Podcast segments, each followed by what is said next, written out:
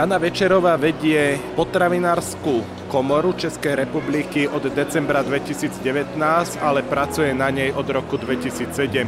Často sa české potravinárstvo dáva za určitý vzor slovenského potravinárstva, pretože Česká republika je najväčším dovozcom potravín na Slovensko. Nie sú to teda západoeurópske krajiny, na ktoré sa niekedy pozeráme s obavami, ale je to štát, s ktorým sme dlhé roky tvorili spoločnú republiku. Ako je to možné, že Česká republika sa z hľadiska potravinárstva dostala do stavu, že dokáže vyrábať dosť potravín aj na zahraničné trhy, pretože na Slovensku máme vlastne akoby problém zabezpečiť dostatok potravín vôbec aj pre slovenský trh a hovoríme pri jednotlivých komoditách, aká je nízka sebestačnosť alebo aj v potravinárskych výrobkoch. Tam je několik faktorů. Určitě máme na co navázat, protože česká potravinářská výroba má extrémně dlouhou tradici. Vlastně za první republiky tady byly vyhlasné firmy, které vyvážely prakticky do celého světa. Druhá věc je, že skutečně po vstupu do Evropské unie se extrémně zainvestovalo. Zainvestovalo se do nových technologií. Vím, že v roce 2004, kdy jsme vstupovali, tak jsem tady měla zahraniční novináře a vzali jsme je, jestli mohu jmenovat, tak do tenkrát nového provozu v Kostelci u Jihlavy. To byl ještě kostel Karlovarské území, takže oni tam viděli ty nové technologie vlastně na výrobu masných výrobků, fermentovaných salátů a mnoho z těch novinářů mi řeklo, že to v západní Evropě neviděli. Takže určitě se tady udělal hodně velký kus práce. Bohužel bychom v tom potřebovali pokračovat, ale ta současná situace si myslím, že v obou zemích je úplně stejná, protože máme extrémně drahé energie, lidem nezbývá peníze na investice, ale i přesto se snažíme vyrábět ty kvalitní výrobky a skutečně zásobovat i ostatní trhy. Co se týče surovin, tak samozřejmě v některých komoditách jsme také nesoběstační. Prostě ta situace se vyvinula, ať už politiko Evropské unie, ať už třeba náročností nebo nízkými dotacemi, nebo nemožností uplatnit vlastně ty výrobky na trhu, co se týká třeba vepřového masa, takže v některých komoditách jsme na tom také špatně, je to vepřové maso, určitě je to ovoce. Naprosto tragická situace z našeho pohledu je v zelenině, kde máme nějakou 30% soběstačnost. Tam se teda domnívám, že Slovensko je na tom určitě lépe, protože Slovensko je bráno jako taková jako země, která produkuje to zelení zeleninu. Takže to je určitě věc, kterou musíme do budoucna nějakým způsobem na ní zapracovat. Spolupracujeme s ministerstvem zemědělství na to, aby se tady posílily dotace nebo posílily nějaké pobídky pro to, aby se ty lidi věnovali ty produkci ovoce a zeleniny. My víme, že polní pěstování zeleniny je extrémně náročná záležitost, ať už na prostředky, ať už vlastně na nějaké svoje ošetřování těch porostů, ať už na pracovní sílu a samozřejmě výnosy jsou nejisté a bylo by opravdu fajn, kdybychom se nám podařilo i zajistit nějaký dlouhodobý odbyt a to si myslím, že bych na dlouhou trať, ale určitě si myslím, že v tom budeme pokračovat, pokud ten trochu půjde.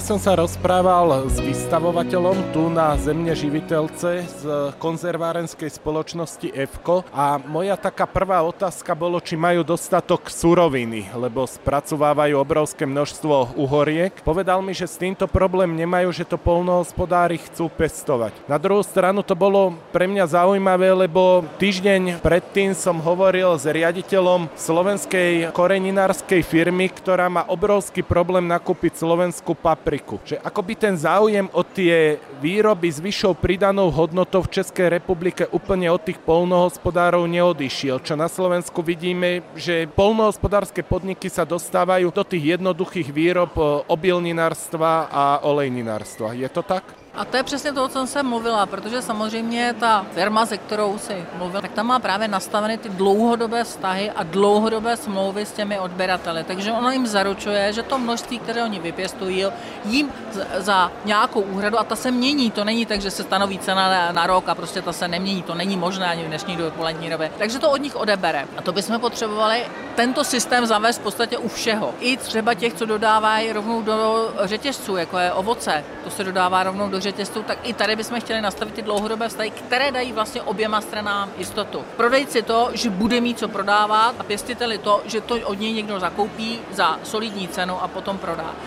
Takže určitě tohle je věc, za kterou bychom chtěli daleko více pracovat, protože si myslím, že v tom je ta budoucnost. Vlastně zemědělství, potravinářství, protože nejde o tom jenom to vypěstovat nebo nějakým způsobem vyprodukovat surovinu a vyvést ji do zahraničí. My s tím bojujeme třeba u mléka, protože tady se vyváží kolem 25% mléka do zahraničí a vrací se nám to sem z Německa ve formě zpracovaných výrobků a to si určitě nemyslím, že to je dobrá cesta. Vy jste to těž uvědli počas otvorenia výstavy a povedal mi to aj tento konkrétny výrobca, že ničoho sa neobávajú tak, ako je aktuálny nárast cien energie. Vidíme, čo sa deje na burze, ako sa to dá vôbec riešiť, má to sanovať štát, alebo akým spôsobom, keď som teraz na vás čakal, tak ste mali jednanie s českým ministrom zemědělství, takže tie diskusie asi prebiehajú aj týmto smerom. Ty diskuse probíhají prakticky od loňského podzimu, protože my jsme měli problém, že nám tady zkrachovali někteří distributoři energií a samozřejmě řada zemědělců i potravinářů byla u těchto distributorů,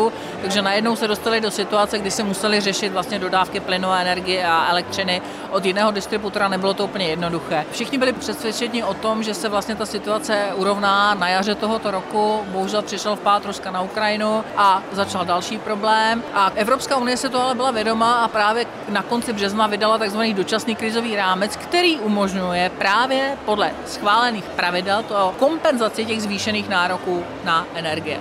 Máme se prakticky od toho 24. března, kdy tento dočasný krizový rámec vyšel, snažíme naši vládu přesvědčit o tom, aby pomohla aby pomohla přesně podle těch stanovených pravidel, že jak musí mít eh, energeticky náročné obory o 30% vyšší náklady na energie oproti loňskému roku, ty ostatní o 50%. V našem případě by se to týkalo především malých a středních firm, které je potřeba podporovat a které jsou tím nejvíce ohroženy. Takže o tom skutečně jednáme. Bohužel státní rozpočet náš je v takovém stavu, jakém je a prostě na to nejsou peníze, ale to nevzdáváme a fakt se snažíme pomoct, protože víme, že je to pro řadu firm skutečně ohrožující. Potravinářská komora združuje v České republike 90% potravinárských podniků. Vy sama jste na otvorení povedali, že nenechajte padnout české potravinárstvo. Ktoré odvetvia sú postihnuté alebo náchylné na tu krízu najviac z hlediska potravinářského priemyslu? Tak co víme, tak prakticky extrémně jsou k tomu náchylní pekaři, kdy už teda téměř 10% provozoven muselo zavřít, protože prostě nejsou schopni pokryt ty zvýšené náklady energie, které se skutečně v některých případech pohybují o 500 až 600% oproti loňskému roku. To je právě, co se já domnívám, že nejvíce problematické, to, že vlastně končí ty malé a střední pekány. To znamená, že to jsou zaměstnavatelé v regionu. Ty nabízí tu práci a ty nějakým způsobem tam zaměstnávají lidé na tom venkově, kteří v mnoha případech nemají šanci si najít jinou práci v tom regionu, protože při současné ceně pohoných hmot je absolutně bez šancí kamkoliv dojíždět na nějaké vzdálenosti. Takže ten krach těch firm má i tenhle ten sociální dopad. No a další, kdo se nám začíná pomalu objevovat, tak jsou zpracovatelé masa, kdy vlastně ty porážky jsou taky nějakým způsobem energeticky náročné a tam eh,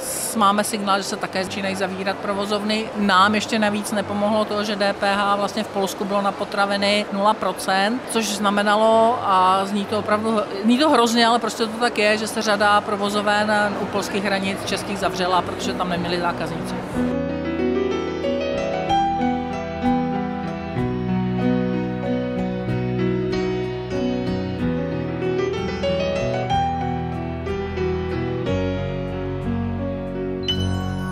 U nás e, sa najhlasnejšie ozývajú pekári. Situácia je ale taká, že prezident Pekárenského zväzu u nás je vlastne bývalý vysoký štátny úradník, tak vždy tá diskusia skončí, že je to nejaký politicky motivovaná kritika. V Českej republike hovoríte tiež, že tí pekári sú asi v najhoršej situácii. Čo urobila česká vláda k tomu, aby im e, vlastne pomohla prekonať tie ceny energii? Pripravuje sa nejaký ten dočasný krizový rámec, alebo vůbec ta diskusia ještě nejde tímto směrem? Ta diskuze jde, ale naše vláda má jedinou odpověď, nejsou peníze. Takže my se teď snažíme opravdu najít jako nějaké místní zdroje, kdy jsme se dotazovali Evropské unie, jestli se na to lze použít peníze třeba z agrikovidu, který jsme měli a který nezůstal vyčerpán. A máme odpověď, že ano, takže teď jsme zahájili další kolo diskuzí, že by bylo možné využít to peníze, které jsou nějakým způsobem alokovány a nevyužity, že bychom je využili na toto. Jinak samozřejmě pekaři mají tu problém, že oni patří pod MPO, tedy Ministerstvo průmyslu a obchodu, takže mě čeká další jednání i tam, aby se nějakým způsobem jim pomohlo nepodařilo. U nás to není politická záležitost, u nás jsou tedy pekaři velmi aktivní jako ten svaz o vyjednávání a prosazení svých požadavků. Informují to veřejnost o tom, že ta situace opravdu není dobrá, ale ty další kola jednání nás prostě čekají a pevně doufám, že budou aspoň částečně úspěšná.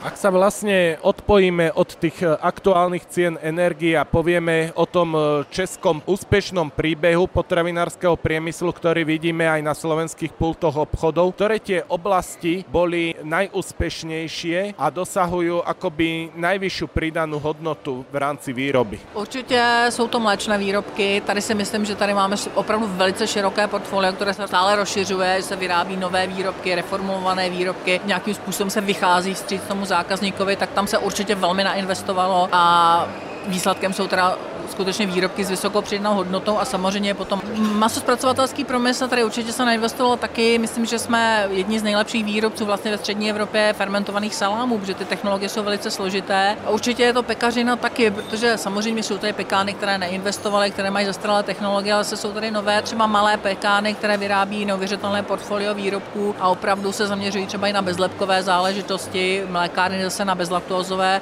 Řekla bych, že ty investice byly značné a mají svůj úspěch úspěch. Samozřejmě třeba nám tady chybí investice do právě do sklizené zeleniny a ovoce, kde by bylo daleko více potřeba se zaměřit na ty posklizňové linky, na baličky, aby nějakým způsobem ta zelenina, to ovoce odcházelo těm zákazníkům v té ideální formě. U nás máme dost velký problém, co se týká porážek e, živých zvířat. Viac menej, ak by neexistovalo Maďarsko alebo Polsko, z hlediska vývozu zvířat bol by obrovský problém ich porazit. U vás e, je dostatok porážkarní? My máme dostatek porážek, prostě který je schopen teda nějakým způsobem pokrýt tu potřebu tady českou, protože nejsme na tom v tom vepřovém mase úplně dobře, máme jenom 50% soběstačnost, ale samozřejmě trošku tady chybí trh s masem a to znamená, že tady opravdu chybí nějaké velké centrální porážky, které by byly schopny s tím, s tím masem pracovat, obchodovat ho a nějakým způsobem distribuovat. Ty tady byly, ale bohužel to všechno vzalo za své po roce 90 a potom po vstupu do Evropské unie, takže vlastně tady řada třeba těch zpracovatelů má svoje vlastní porážky a tím pádem prodává maso, ale není to žádné masové měřítko, ale že by tady byl jako nedostatek třeba,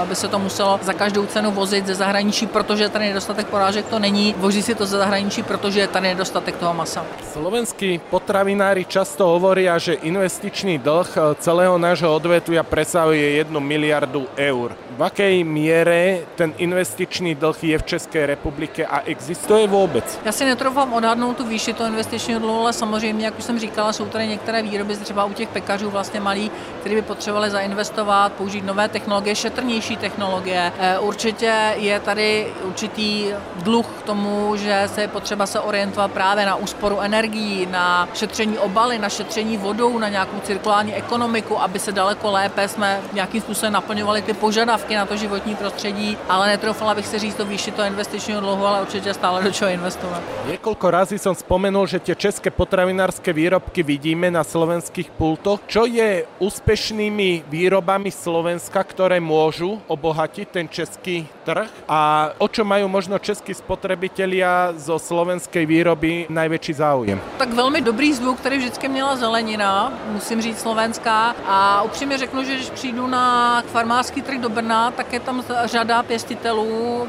právě ze Slovenska a myslím si, že mají velmi, velmi dobrý odbyt, protože mají nabízí velmi kvalitní výrobky. Určitě, čím nás porážíte, jsou ovčí síry, protože ta jejich kvalita a chuť, to je prostě něco naprosto nesrovnatelného, to se nám tady daří a samozřejmě jsou to některé typy masných výrobků, které se u nás třeba nedělají, takže myslím si, že určitě si máme co navzájem vyměňovat a že spotřebitelé, tím, jak jsme byli jedna republika, tak prostě ti starší spotřebitelé i mého věku jsou zvyklí na ty slovenské výrobky a určitě vyhledávají do akej miery, spomenul som, že ste v potravinárskej komore od roku 2007, sa menia chute českého spotrebiteľa. Čo je také, na čo musia reagovať aj tí samotní výrobcovia, čo ten spotrebiteľ vyžaduje a čo možno bolo úspešné pred 20 rokmi, ale v súčasnosti už to úspešné nie je? My vidíme velkou poptávku po výrobcích, zaprvé bezlaktózových, bezlepkových, to je určité míry móda, ale na druhou stranu jsou opravdu skupiny lidí, spotřebitelů, kteří potřebují takovéto výrobky. A druhá věc je, že samozřejmě spotřebitelé se daleko víc zajímají o složení.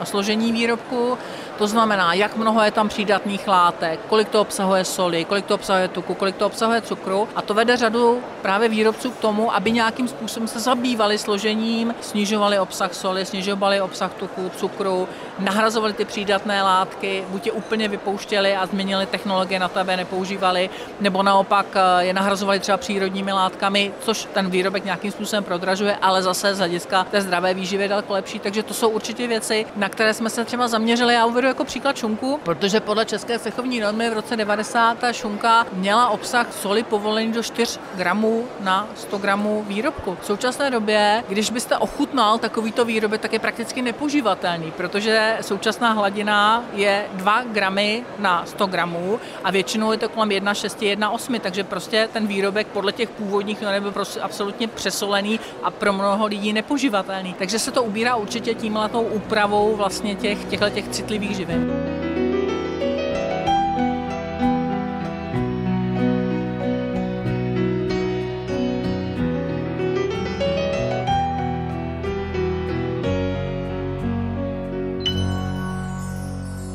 Západnej Európe často vidíme, že tie potravinárske podniky vlastnia polnohospodári, ktorí do nich vstúpili cez odbytové organizácie, alebo tie odbytové organizácie ich priamo založili. Je toto prípad aj Českej republiky, alebo uberajú sa niektoré odbytové organizácie aj týmto smerom? Vidíme, že napríklad pri mlieku máte silné odbytové organizácie, ktoré združujú polnohospodárov. Máme tady silné odbytové organizace, ale to, že by vlastnili tyhle odbytové organizace vlastně potravinářské podniky, to není většinou eh, zvykem, spíše to naopak, že některé potravinářské firmy, třeba právě ty, co vyrábí mléčné výrobky nebo masné výrobky, mají své vlastní chovy, ze kterých mají mléko nebo maso.